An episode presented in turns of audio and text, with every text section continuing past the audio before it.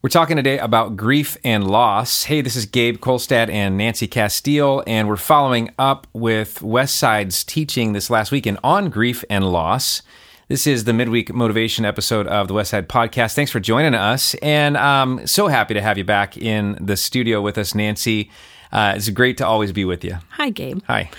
Yeah, I was thinking I, this was a good one um, for me to come to. Um, you know, as you guys would have known from previous episodes, uh, I'm a psychologist, I'm a coach, uh, and I work with people a lot with teenagers, young adults, not so young adults, and families. And so not only can I speak to this from a perspective of a professional, mm-hmm. but also as as somebody who actually, you know, it's funny because when we think about loss and grief, what we tend to go to immediately is death yeah. And and while I'm going to talk about that because I um, some of you may know, you know, you've mentioned before, um, you know, I or I mentioned that I'm married to Matt, and uh, but but I'm I've only been married to Matt for two and a half years, and I'm definitely not in my 20s. So, um, my husband. Trevor had passed away uh, when he was 48 years old from a heinous cancer, a horrid cancer, mm. uh, bile duct cancer, and um, and you know, uh, so I can also speak to this from a truly personal place, yeah. especially because you know after that loss, um, I met somebody uh, in myself that I didn't ever know existed um, which is mm. very interesting. Yeah.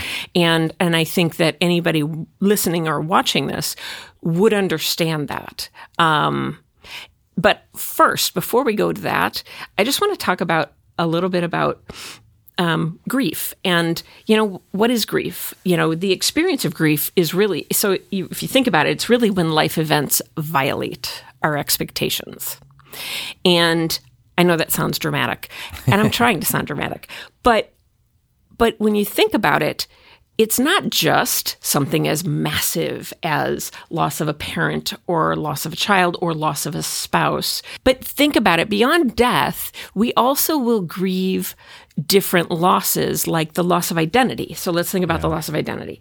Um, that's things like I lost my job. Um, you know, something that I lost. Um, I, I'm my kids moved out. My kids are older. They're all gone. I was a mom, you know, that mm-hmm. kind of thing. I'm an empty nester. If you go through a divorce, if you, um, for some women who maybe have breast cancer, they have to have a mastectomy. And that's, you know, there's a piece to femininity mm-hmm. that is altered and there's a loss. So there is a uh, a loss of identity, I should say, a loss of part of our identity, how we've identified ourselves through the years. Um, there's also loss of safety. Okay, so um, think about loss of safety. That's like um, technically it would be like a loss a lost sense of physical, emotional, or mental safety. But, you know, think about like the housing instability that's occurring yeah. in our in our world right now, or uh, you know, children of divorce grieving their loss of an intact family. And how does that affect me? Um, survivors of trauma, uh, infidelity in a marriage. You know, just there's there that's a loss of safety or kind of that security that we can feel. Um, a third thing uh, is loss of autonomy. And, you know, I have a mom who's 80, uh, 85 years old. And, mm. you know, I know that we experienced, she would have experienced loss of being able to drive. And that's an autonomous, you know, that really speaks to independence. Yeah, that and, so tough. Yeah, and uh, just and your loss of your abilities uh, or financial yeah, security, if you you know, but just loss of autonomy. So people who it could even be like like a, a millennial who loses a job during COVID. Mm-hmm. And all of a sudden, I was living in an apartment. Now I can't. I have to move back home. You know, so that's just like a loss of that autonomy. Um, and then the fourth thing is like loss of dreams or loss of expectations, um, or like expectations that are unfulfilled.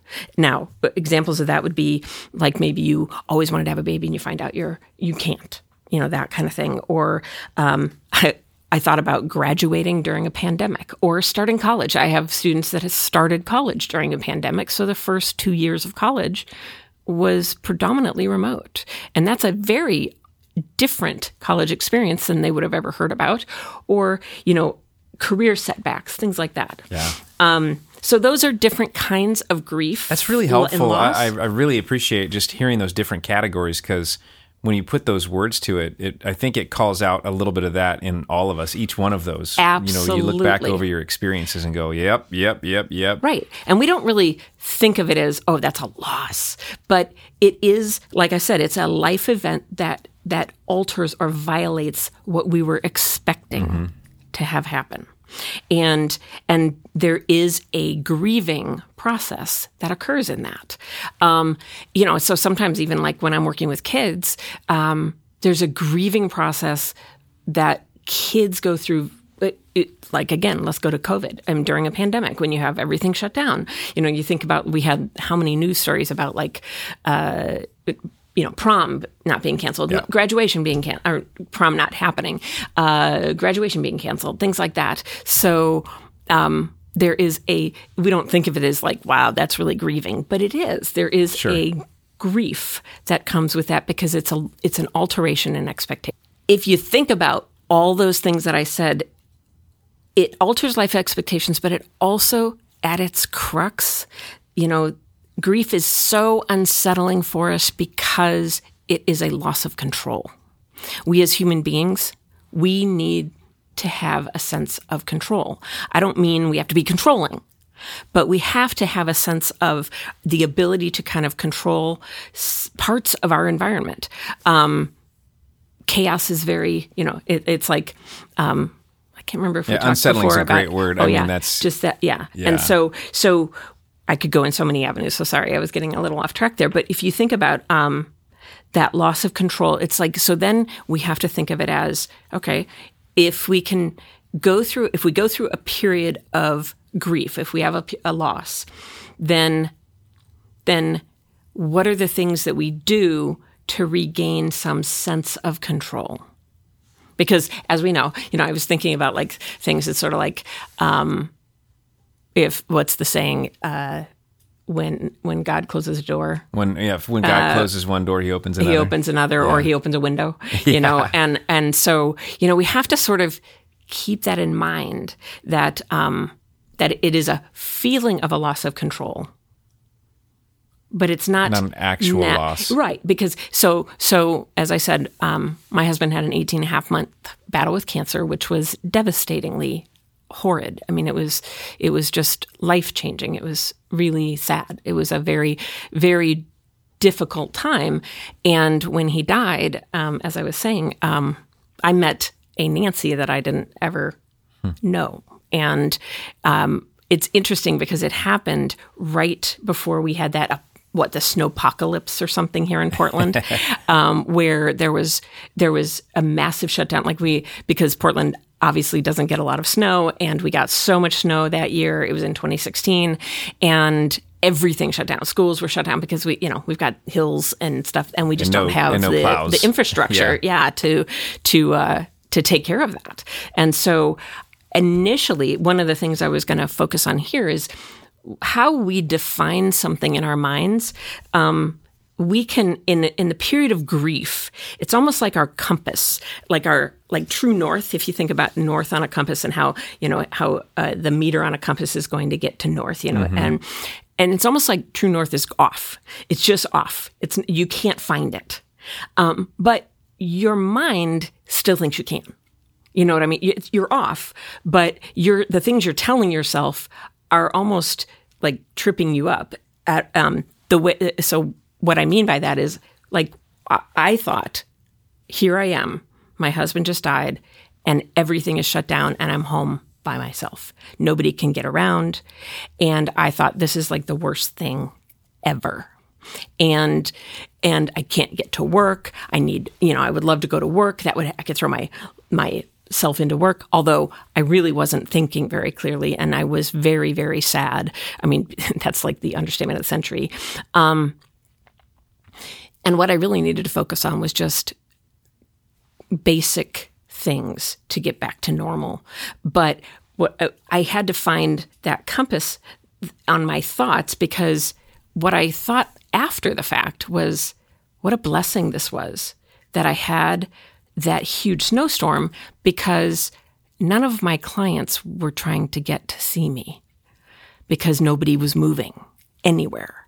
And so I didn't I didn't leave people in alert. Wow. Yeah. What a, that is a blessing. And and so, you know, it's sort of like that that opened the window, got opened a window or, Yeah. you know, So I, I was going to say, it, it- when you mentioned that, it almost seems like then what we can do is we can shift our control to something else. Maybe we, we did lose control in one domain or one area of our Mm-hmm. life, but there is still something we can control. Oh, without a doubt. So, so I don't know if um, if any of the listeners are familiar with. Um, there's a, a psychologist back, you know, in 1940s, Abraham Maslow um, came up with uh, a a piece on human motivation, and in that he created uh, Maslow's hierarchy of needs, and you can picture a triangle with five. Let me five different. I have to remind myself five different sections going horizontally, and in that, the largest section at the bottom is your physiological needs.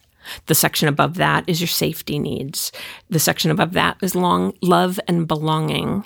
The section above that is your esteem, your self-esteem. And the section above that, right at the top of that triangle in the little tip is self-actualization.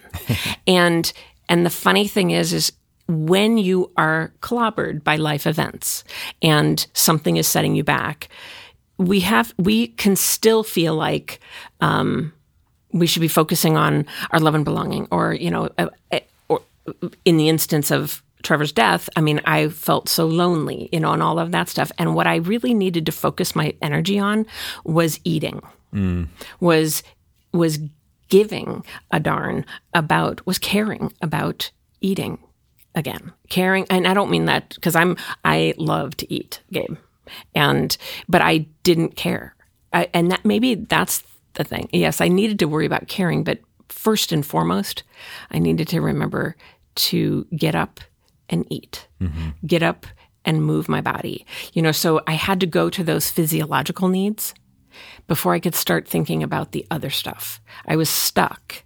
Um, and so let's talk about a few of the things that you Yeah. could do That's great.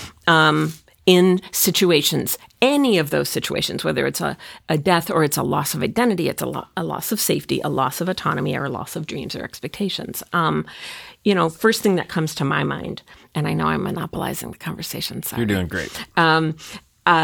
is to make daily action steps. And that's just what I was talking about there. You know, like create a small routine.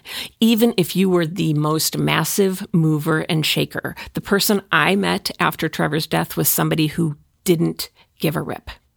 I, which clearly it's good that I couldn't go to work because I didn't give a rip about anything because I was so numb. I was just, you know, it's one thing when you have somebody, even a parent die who doesn't live with you um, there it, that's devastating. But um, when your spouse dies, you go home, and home is completely different now.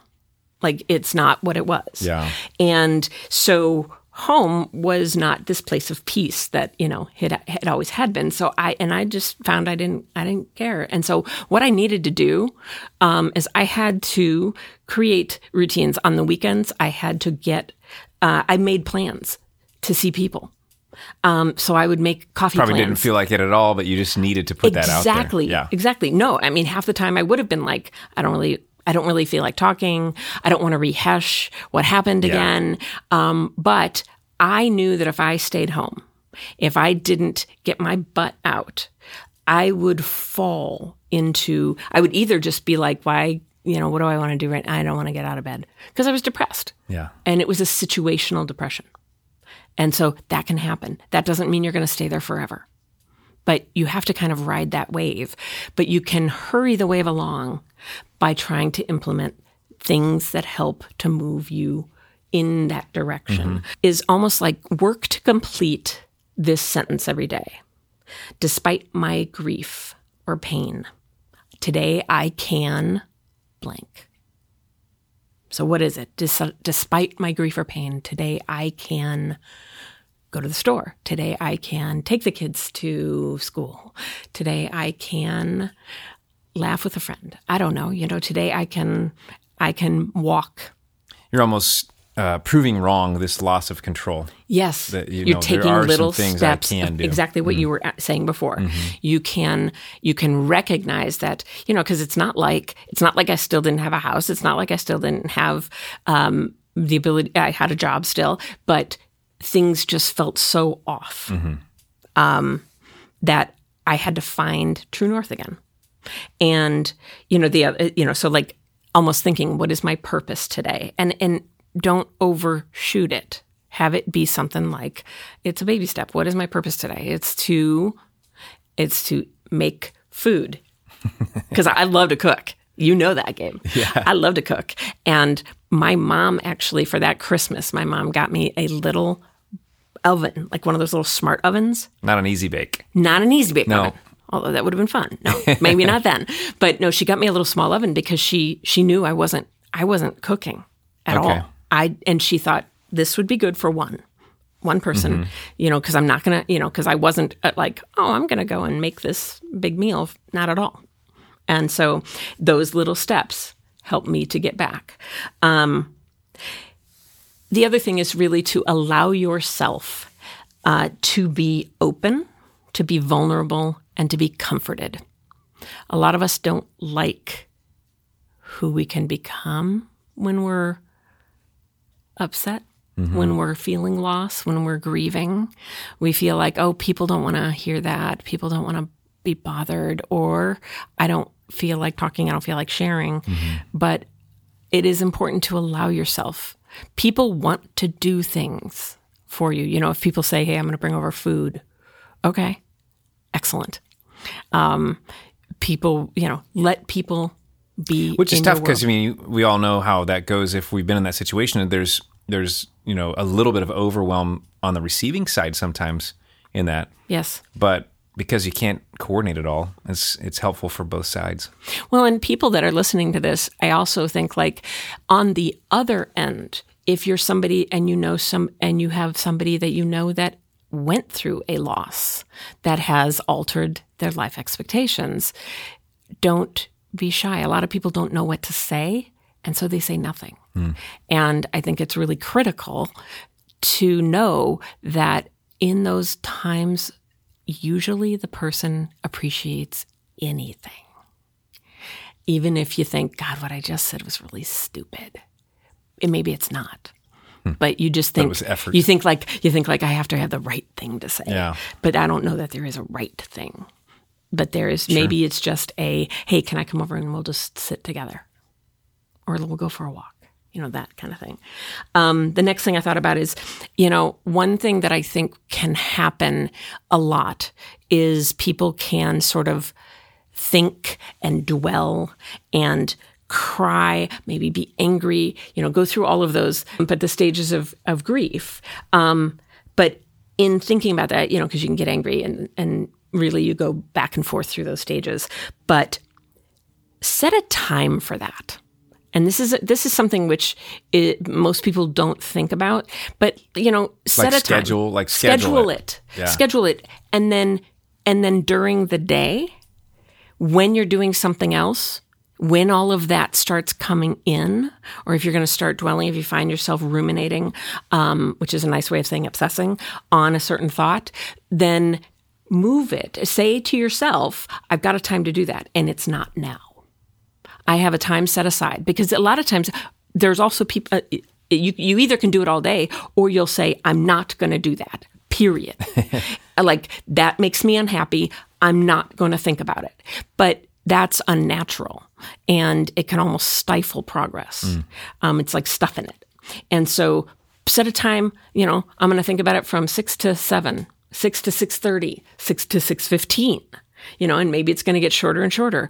But then the key is when you set the time, you got to then the other times a day that it starts coming up, you simply say to yourself, not now. I'll do it then. And if you want to write stuff down, keep a little book and then you can write down the thought and you know you will think about that later. Yeah. I love the quote uh, or the saying, "Act- you got to act your way into feeling. Yeah. You know, and it's not to say that we diminish our feelings, but it, it is to say that we can have some measure of control over our feelings. And sometimes it is putting that one foot forward that, Yeah. that gets us moving in the direction we want to go, anyways. Absolutely. Well, and I think something that's really important for people to remember is that feelings feelings are inherently transient. They come and they go. You know, think of the river. I think I might have mentioned this before. Think of what the way I try to have people visualize it is I think I, I have you visualize a river in front of you, and uh, and then you know, so people who get anxious, anxious, I'm like, okay, so instead of reacting to anxiety coming again for what for whatever reason, or maybe for no reason, just think of anxiety coming down that river. Oh, wait, here you are again. Hello. Uh, yeah, there you are. Don't swim out to it. Don't invite it on shore.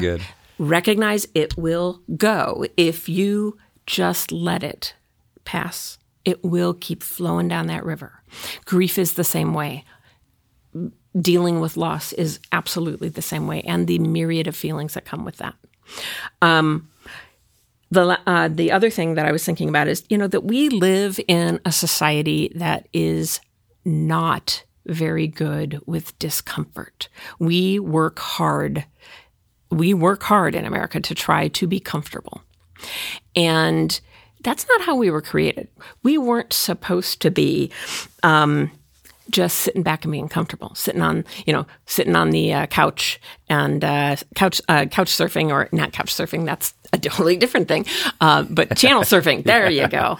Um, so that isn't how we evolved, and so, but we work hard to remain comfortable, and so be careful in times of grief that you don't look to to become comfortable to push out grief and the various things that come with it by smoking, weed, whatever, drinking excessively. You know, that doesn't mean you can't go and have a glass of wine with your friend or whatever, but that you just be careful that you're not trying to pacify Sure.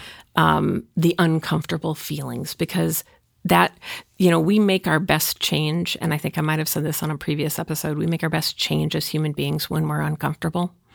And it would be a shame to not learn from our grief or if you pacify it too much maybe you won't recognize how to create your new future hmm. and and redefine what life is going to be like because it's not like this, there's there really is you know um, what is it the other saying um, if you want to make God laugh show him your plans Yeah. uh, you know life is dynamic it changes and so we got to learn to ride those waves It's great. So helpful, Nancy. I really like the idea of looking for, you know, it, it's true. When you're overwhelmed or overcome with grief, the last thing you want to do is put out any effort because you just, you're, you're internalizing right so much. But finding things that maybe they don't require as much effort as, you know, um, a total life change, but to, to just say that I'll make a meal, Right. I'll go walk with a friend. I will, you know, complete three tasks on my list or whatever the things are. I love the idea of just going, here's what I can do. Yeah, yeah. So it's a the great question. Despite my grief, today I can, whatever that is. Yeah. it's an action. It's not a feeling. Um, it is. It is. Do not. You know, don't think you're going to just pop back into life as you always knew it. I mean, it's changed. It has to be redefined. Yeah. And it's one step at a time, it's one day at a time, it's one hour at a time, it's one minute at a time, depending on where you're at. Yeah. Well, thanks for sharing your hope with us. I mean, as even you've experienced, God has come into your life Absolutely. and walked you through to an entirely new phase and place. And uh, He does bring the joy back. Yep. And Absolutely. He can for you as well as you're listening. And, and we'll be praying that He does. Thanks so much for joining us on this midweek motivation episode of the Westside Podcast. I want to ask you to do two things real quick. One is if you could subscribe to this channel, we would love it. Subscribe to this podcast, we'd love it. We want to stay connected, and we always talk about things in these that are helpful, practical things that'll just give you a boost in the middle of the week. And secondly, we'd love to have you pop into a Westside service this weekend. We are always around, and we are meeting here in the Portland, Oregon area, or you can even jump online and you can find out more at westsidecommunitychurch.com. We hope to see you soon.